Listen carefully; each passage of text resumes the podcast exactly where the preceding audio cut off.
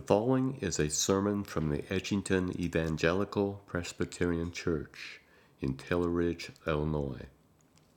Let me invite you to turn with me to the book of Deuteronomy in the Old Testament, the book of Deuteronomy, chapter 6.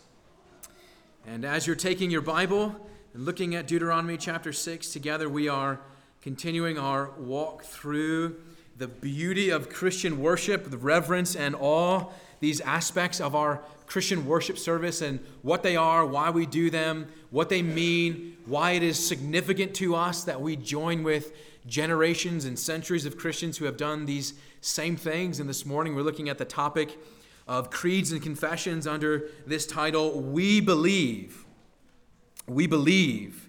Looking at Deuteronomy chapter 6. And if you've got your Bible there, open to Deuteronomy chapter 6. Let's pray and hear God's word this morning. Gracious God, with your word open before us, how we confess that we love your law, we love your word, and yet, Lord, uh, we are often slow to understand and sometimes even slower to obey. And so, with your Spirit, would you come now and descend upon us, descend upon our hearts, and descend upon our minds, that we might be a people more faithful, more obedient, more ready to confess our hope and trust in the Lord Jesus, in whose name we pray. Amen. People of God, hear God's word from Deuteronomy chapter 6, beginning at verse 4 through verse 9. Actually, sorry, beginning at verse 1 through verse 9. Now, this is the commandment, the statutes, and the rules that the Lord your God commanded me to teach you, that you may do them in the land to which you are going over to possess it. That you may fear the Lord your God, you and your son and your son's son by keeping all his statutes and his commandments, which I command you, all the days of your life, and that your days may be long. Hear, therefore, O Israel, and be careful to do them, that it may go well with you, and that you may multiply greatly, as the Lord, the God of your fathers, has promised you, in a land flowing with milk and honey. Hear, O Israel, the Lord our God, the Lord is one. You shall love the Lord your God with all your heart and with all your soul and with all your might. And these words that I command you today shall be on your heart. You shall teach them diligently to your children, and shall talk of them when you sit in your house, and when you walk by the way, and when you lie down, and when you rise. You shall bind them as a sign on your hand, and they shall be as frontlets between your eyes. You shall write them on the doorposts of your house and on your gates. Amen. The grass withers and the flower fades, but the word of God abides forever. I invite you to keep your Bible open there, and we'll be looking at this and other verses this morning as we think about creeds and confessions. Uh, very quickly, just to give you some context of what we just read here, the book of Deuteronomy is uh, an instruction of Moses at the close of the Israelites' journey right before they go into the promised land. And it is Moses' last words to the people as they go on without him into the promised land. And the book of Deuteronomy is a, a, a very long, don't forget these most essential truths.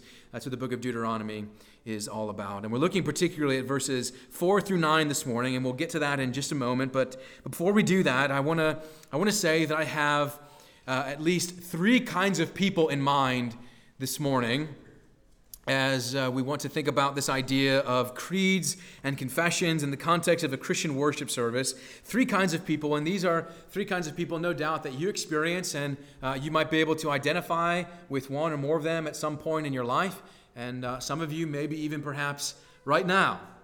These three kinds of people one is the kind of person who believes that truth is something that can be different for different kinds of people. Someone who believes that truth is, we use this term, subjective. And what this sounds like is a person who says, you know, you know, that, that may be true for you but it's not true for me. And so we'll let what's true for you be true for you, and what's true for me be true for me, and we'll just go our own ways. And truth is whatever I want it to be. A person who believes in subjective truth. And in the context of the Christian faith, perhaps subjective Christian beliefs. You may believe that about God, but I prefer to think about God this way. Uh, maybe you know people like this, or uh, maybe you're tempted into this time of thought uh, yourself. That's one. A second type of person who is more cynical and skeptic towards the claims of the Christian faith, uh, or someone who even perhaps says, I don't believe in anything. A cynical skeptic who believes in nothing. Now, it's very important to understand that it is impossible to believe in nothing because the assertion of belief in nothing means that there is a something that you are identifying as nothing that you do not believe in. It is impossible to believe in nothing because that's a something. Everyone believes in something. It's just a question of what. What do you believe? If someone says that they believe in nothing or that they are totally open minded to the extent that they don't claim or assert anything themselves, uh, they are, as uh, the famous uh, 20th century author C.S. Lewis says, someone who has an open mind. And he goes on to say something about this. Now, open mindedness may be a virtue in some senses, but listen to what C.S. Lewis says about this. He says, An open mind in questions that are not ultimate is useful. So, when it comes to issues that are not ultimate, an open mind is useful. You go to a new restaurant that you haven't been to, and you have an open mind about whether or not you'll enjoy it. You have an open mind about a particular kind of flavor of this or that that your friend likes that you haven't tried, and so you're open minded at the idea that you may like it, but you're not sure, but you're willing to try it. C.S. Lewis would say an open mind about non essential, non fundamental matters is a great virtue. But, he says, an open mind about ultimate foundations is idiotic if your mind is so open on things of ultimate reality, at least may your mouth be shut. If your mind is going to be so open about these ultimate realities that you'll give and take anything most essential, at least may your mouth be shut. This is a person who has no criteria to discern right and wrong. They only have perceptions and inclinations, nothing solid, no foundation. Okay? So you have someone who has truth is relative, true for you, true for me, whatever, we'll go our own ways, truth doesn't matter. You also have someone who says, well, there's no such thing as truth anyway, and it's all whatever. The third person, though, and this may become perhaps more relevant, a third person is the Christian believer who believes, but who does not know what they believe. The Christian believer who asserts faith in Christ with great uncertainty about the content of the Christian faith. Now, at some point in time, that's all of us, probably. But a Christian believer who does not know what they believe about Jesus, who does not know what they believe about God. We're thinking this morning about the idea of a body of truth and a body of faith that the church has, what does the church believe and confess? And how does that intersect the person who believes that all truth is relative and your truth is their truth and whatever? Or the person who believes that there's no such thing as truth? How does that intersect that person? Or how does the church's claim to doctrine and truth and teaching through creeds and confessions intersect the life of a Christian believer who says, you know, I believe, I'm just not so sure what? Do creeds and confessions matter for the life of the church? The answer is yes. And we want to see two things here that creeds, these things that we have in the history of the Christian church that seem perhaps dusty and antiquated and not even relevant to us, I want us to see that they are two things. One, they are biblical, and two, they are beneficial. That the creeds of the Christian faith, the creeds of Christianity, are biblical and beneficial. So, as we think about biblical, looking at Deuteronomy chapter 6, uh, this is a very important text. But first of all, you know, someone can say, I believe in God. And that's a great thing. But the follow up question is, what do you believe about God? What is the substance of your belief about God? Or other people are more inclined to say, you know, I'm not really interested in all these, you know, uh, cross T's and dotted I's and details about Christian teaching. I just like Jesus. Just give me Jesus. Talk to me about Jesus. W- what Jesus? What do you believe about that Jesus? Who is he? What you believe matters. Your definitions and understandings about those beliefs matter. You may feel that you don't have a great grasp on them, or maybe you feel like you have a stronger grasp than other people, but still you'd like to grow. Regardless, we as Christian people need to know what we believe and why we believe it. And that is an element of the Christian faith that we trace back long into the Old Testament, of course, because we find in Deuteronomy chapter 6 one of the very first illustrations of a creed creed. Now, when we use the English word creed, it comes from a Latin word credo, which just means I believe. So, a creed is a statement of faith, a statement of belief. And we have the, one of the most important examples of biblical creeds here in Deuteronomy chapter 6. This is called the Shema. In Deuteronomy 6, verses 4 through 9, in the Jewish faith, this is called the Shema. And this is one of the most fundamental expressions of the Jewish faith.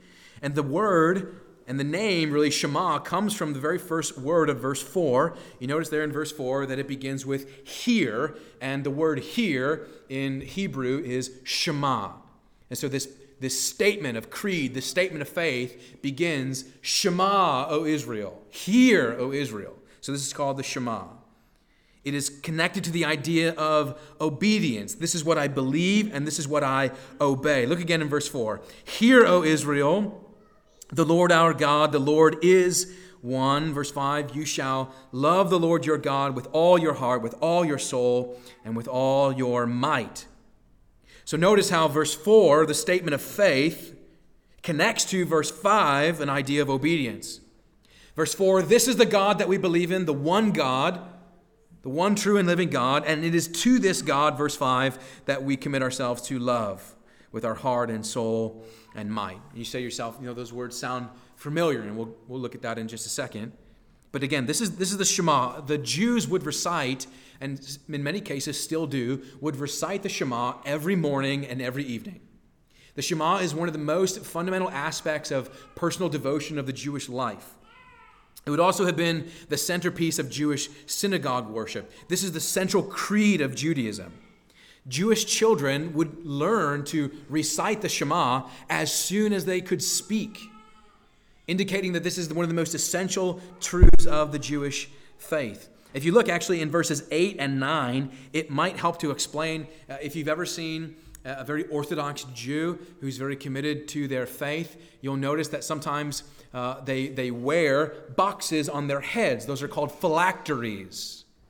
Phylacteries. And that comes out of verse 8. Verse 8 You shall bind them as a sign on your hand, and they shall be as frontlets between your eyes. A phylactery is a box on oftentimes leather straps that had the scroll put inside the phylactery with the words of the Shema written on it, put in a box, and then literally worn on the head of an Orthodox Jew. Or if you've ever been to the home of an Orthodox Jew, they have mezuzahs on the doors of their homes, and that comes out of verse 9. You shall write them on the doorposts of your house and on your gates. And the Shema would be written on a scroll and placed in a mezuzah, and the Orthodox Jew coming in and out of their home would touch their mezuzah as a confession of their hope in the Shema, the God of Israel. Okay? And so this is the, the, the creedal life of the Jewish faith inclined here out of the Shema in uh, Deuteronomy chapter 6. Now, this still happens today, of course, in many Orthodox Jewish traditions, but during the time of Jesus, the, the traditions of uh, the rabbis would oftentimes go further than the scriptures, go into oral traditions, and they would get into all kinds of arguments about if you were going to the recite the Shema, you could only recite the Shema facing this way or that way, standing or kneeling, and they would argue about how you would do it. Not just that you should recite the Shema, but the actual integral details of your, your, your body and how you present yourself and what you should be wearing and what you should be thinking about and, and all the rest. But the point is, is that there is inside the Shema the confession of faith of Judaism. And there is this urgency associated with it that we should not just believe it, but do something about it to teach them, to believe them, to, to teach them to the next generation. Maybe you remember that these words sound just like what Jesus says in Mark chapter 12 when uh, they come to him and say, Jesus, what's the most important commandment? In Mark chapter 12, he recites the Shema to them because as a Jewish boy, that would be his creed, his substance of faith. But as you look at these words again, verse 5, you shall love the Lord your God with all your heart, with all your soul, with all your might. Um, you and I know that we don't do this. Not just that we don't bind it on our head and put it on our door and wear phylacteries and touch our mezuzahs. We don't do that, but we do not love God entirely as we ought. We don't oftentimes pass down our faith the way we ought to either. And so we are not Jewish ourselves because we have the hope of Jesus associated with this statement. Not just the Lord our God, the Lord is one, but we confess that Jesus is Lord. And as he taught his disciples what it meant to believe this and also believe the full gospel, there are other statements in the New Testament that are also creedal statements of faith. Okay? So just like Deuteronomy chapter 6 is a creedal statement of Judaism, there are creedal statements of Christianity in the New Testament. This is a summary of Jewish faith, but there are summaries of Christian faith. Uh, four examples here quickly. Think of uh, Matthew chapter 16 when Jesus asked Peter, uh, What do you believe? What do you believe about me? Remember, Jesus had asked the people, you know, what, what do the people say about me? And they said, well, some think you're Elijah, some think you're, you know, all these different people. And what do you believe? Peter says, you are the Christ, the Son of the living God. Matthew 16. And it's understood that early generations of Christians would use those particular words of Peter as a confession of faith when they would join the church. They would use Peter's words. I believe that he is the Christ, the Son of the living God. And that became a creedal statement, a summary statement of Christian faith in the first century.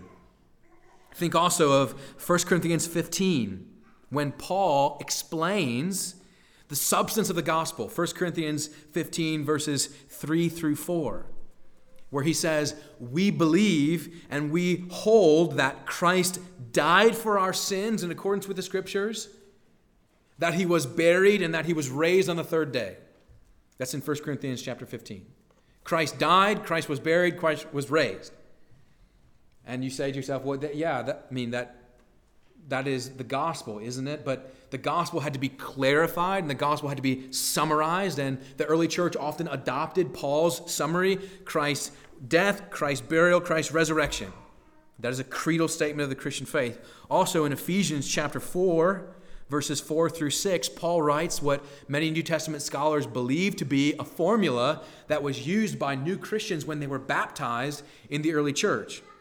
Ephesians 4 4 to 6 says, There is one body, one spirit, one hope, one Lord, one faith, one baptism, one God and Father over all. These, these summary statements, again, one more in 1 Timothy chapter 3 and verse 16, as Paul writes to young Timothy, saying, Great indeed, we confess is the mystery of godliness. Christ was manifested in the flesh, vindicated by the Spirit, seen by angels, proclaimed among the nations, believed on in the world, and taken up into glory. These, these statements from the New Testament would be used by the Christian church as creedal summaries, confessional summaries of what they believed. And so you think to yourself, um, does that matter for us? Does that matter for us? Absolutely. Because creeds are summaries of biblical truth. Creeds are digestible uh, content to help direct Christian believers, where we are directed to confess our hope and to declare it. But we have to know what to say. What is it that you believe? You have to be taught that. You have to learn. What is it, what is it exactly that I believe as a Christian? And the way you want to answer that question is not by going rogue and inventing some new sect of Christianity in which you invent your own confession of faith. But the church has, through the traditions of the scriptures and through church history, confessions and creeds through which we have the opportunity to say, this is what we believe. And we want to be very clear about it. So there is a biblical basis for creeds, but I want to think now very practically about why creeds are beneficial, right? Because we confessed the Apostles' Creed together a little bit ago. Why? You know, what, what good is it? They're not just dusty words from the second century. They are very important things. So, why are they beneficial? Three things. One, creeds are beneficial for the clarity of truth. Creeds are beneficial for the clarity of truth. Creeds give us very clear statements on exactly what we believe and where we stand on important issues. And these things help to unify the church creeds clarify the truth and unify the church. So that's why we can uh, link together arm in arm with other churches. Because they believe, most essentially, most fundamentally, at the bottom line, these things. The Apostles' Creed is kind of uh, the, the, the bottom line of ultimate reality the Christian must believe to be considered a Christian. And other churches who believe that, we join together with them. And that's what we mean by ecumenical relations, cross denominations, whatever. It doesn't matter what denomination, so long as they hold to these essential tenets. There are also other ecumenical creeds besides the Apostles' Creed like the Chalcedonian Creed and the, the Nicene Creed. These are creeds that come through church history as, as generations of Christians were trying to hammer out exactly what do we believe about Jesus? What do we believe about God? What do we believe about the church? It is not our job as a church to reinvent the wheel about all of these things, but to stand in the line of clarifying the truth as other generations have. The creeds then are like maps to help us understand that, that if we chase down this thought, that it ends in a dead end road and we don't want to go that way.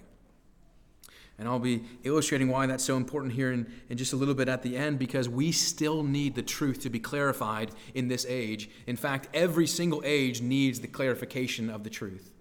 Who is Jesus? Who is Jesus? Secondly, not just the clarity of the truth, but also the defense of the truth the defense of the truth. Creeds are necessary and beneficial for the defense of the truth. And, and you may not be given to the you know, personality inclination that says truth needs to be defended, but truth does actually need to be not just clarified, but defended. For example, um, I remember making a comment several, several, several months ago when we sang the hymn, Holy, Holy, Holy that uh, I listened to a recording of the Mormon Tabernacle Choir sing that song, and they changed the words. Because we sing that song, uh, uh, Blessed Trinity. All the peoples adore thee, Blessed Trinity. And the Mormons, they say God in thy glory uh, through eternity rather than Blessed Trinity. Why? Because they don't believe in the Trinity. A Mormon, a Jehovah's Witness, cannot and will not say the Apostles' Creed.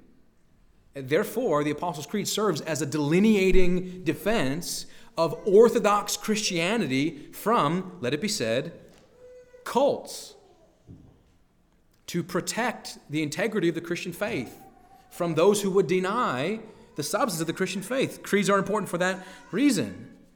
These are the distinctive realities of the Christian faith, and confessions and creeds usually arise in response to some kind of false teaching that's looking to impose itself to the church, and the church has to rise up to say, No, we don't believe that. We believe this. This is wrong. This is right. Uh, that was never more prevalent than in the fourth century when the Council of Nicaea was meeting and they were trying to argue about whether or not Jesus is God or not. The church had to understand what they meant about their faith in Jesus Christ. Is he God or is he not? And the Council of Nicaea was all about explaining that over against a heresy called Arianism that said Jesus is not God. Paul explains that the church needs to be aware of these things because in Ephesians 4, verse 14, he says that the church is going to be tossed to and from by the waves and carried about by the winds of false doctrine. If you don't have an anchor, you're going to be rocked about by all kinds of uh, false teachings that will lead you astray and even into death because they don't lead to the hope of the gospel. We need to have an anchor. In Jude chapter 3, we're told to contend, contend for the faith that was once for all delivered to the saints.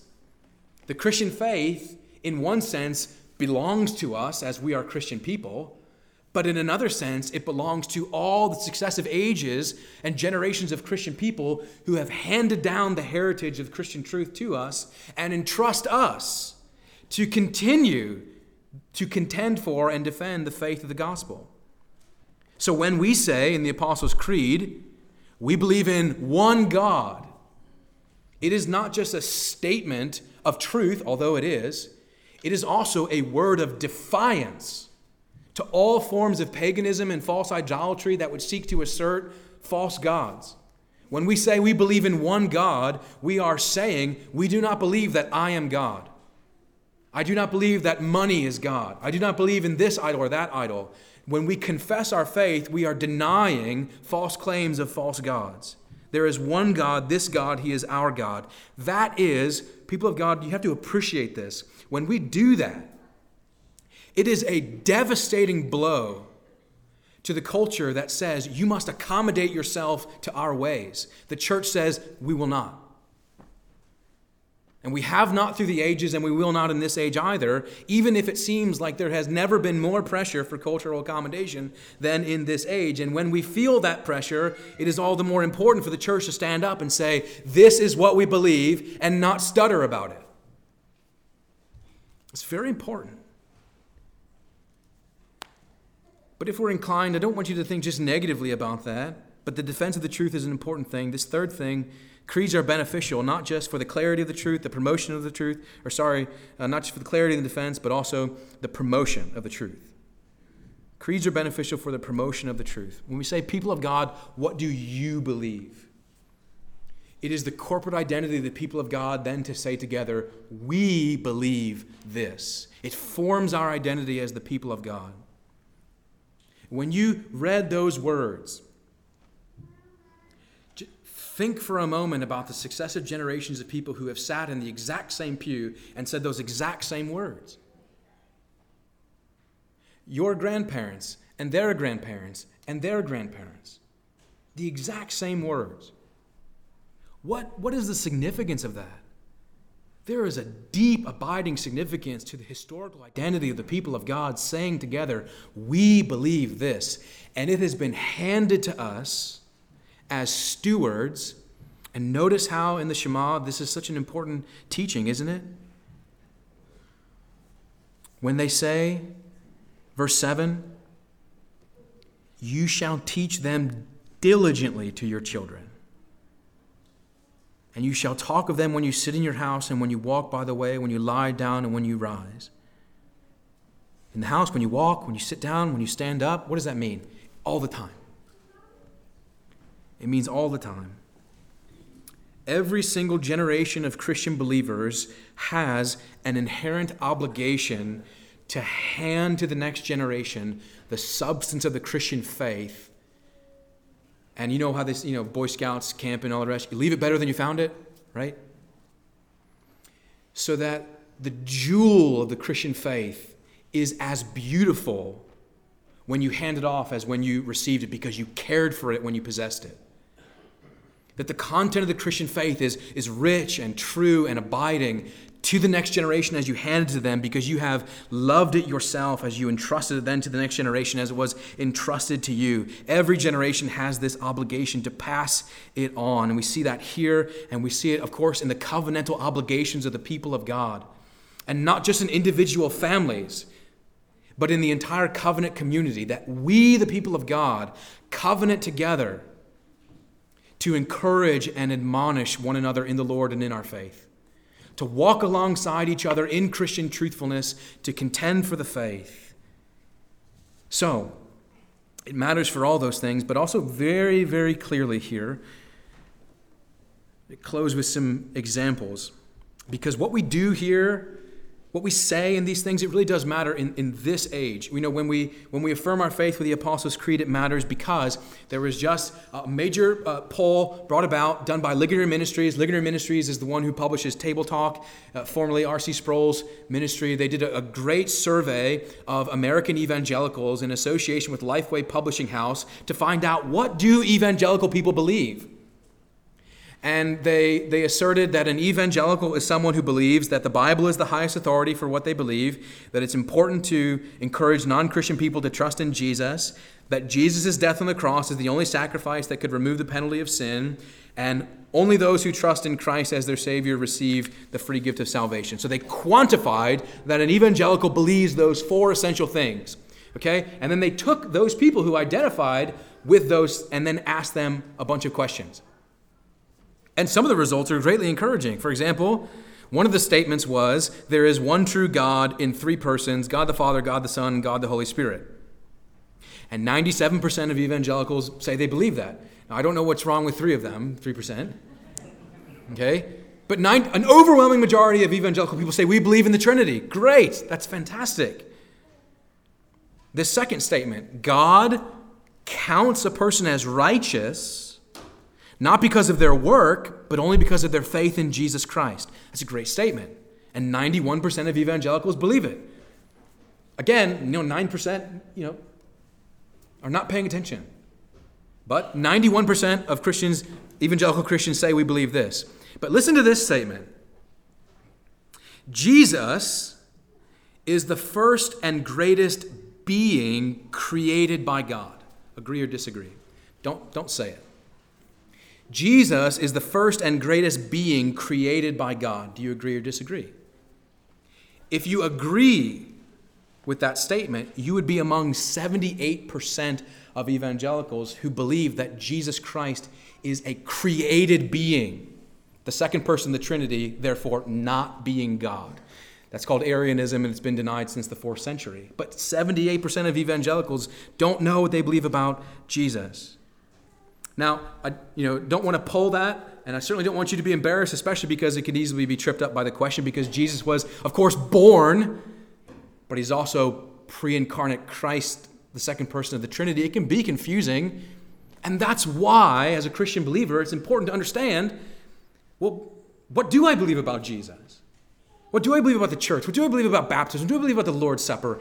Do these things matter? The overwhelming answer to that question is yes, they matter. And growth in the Christian life is growing in understanding about what we believe. That's why we use creeds. That's why we use the confessions. You know, when we look to the Westminster Confession, the Heidelberg Catechism, and the Westminster Confession, all these different things, that is our tradition. That's our theological heritage. It provides the roadmap for what we believe. It links us to history. It solidifies our confidence. It builds our faith.